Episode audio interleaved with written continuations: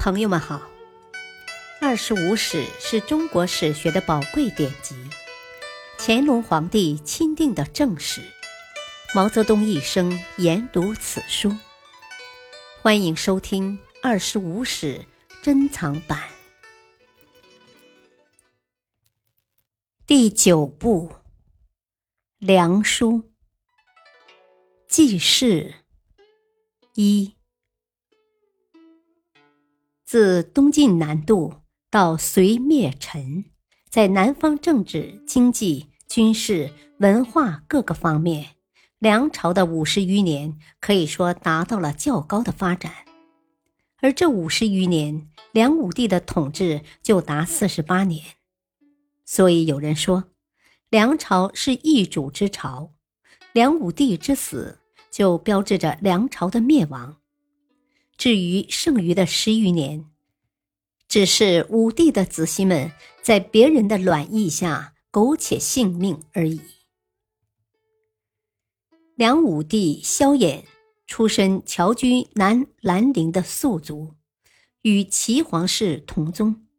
与齐高帝萧道成相比，萧衍出道早多了，他早年就博通众学，尤其擅长文学，与当时的著名文人沈约、谢光、任访等交往密切，曾是晋灵王萧子良的西邸8友之一。担任幽州刺史时，他趁齐末内乱，拥萧宝融起事，一举成就帝业。中兴2年，公元502年，萧衍逼迫和帝萧宝融禅位，建梁，改年号为天监。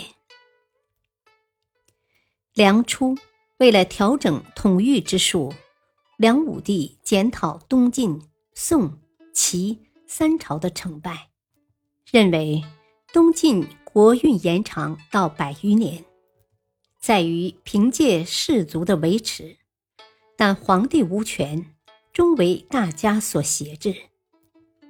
宋齐2朝用诸王做镇将，用典签监视诸王，权力集中在皇帝一人，但骨肉相残，政权容易为他族所夺取。武帝依据他的这些看法，定出2条基本策略，试图吸取3朝的长处，去掉3朝的弊端，以建立起久安的梁朝。1. 恢复百家士族的权利。东晋政坛是士族的天下，少有韩人说话的地方，而宋齐却以韩人来压制士族，在武帝看来都是偏颇的。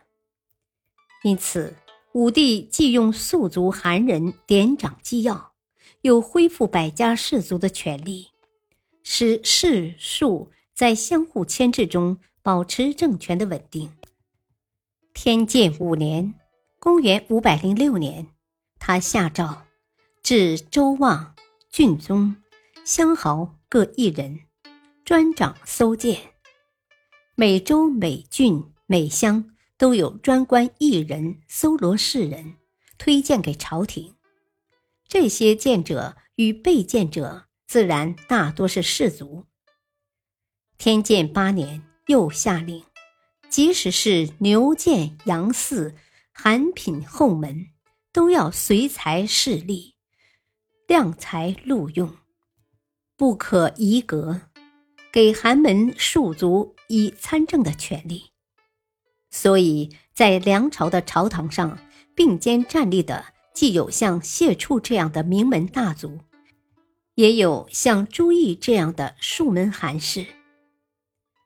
江南冠带的士族为得到尊重而荣耀，韩人庶士也为受到重用而欢心。为了安置这许多被荐者的人，朝廷增设了许多官职，中央官职不够容纳，便增设州郡县，以致最后连一个村落也有州郡之名，甚至出现有州官、而无质地的怪现象。官多富重，倒霉的自然是老百姓。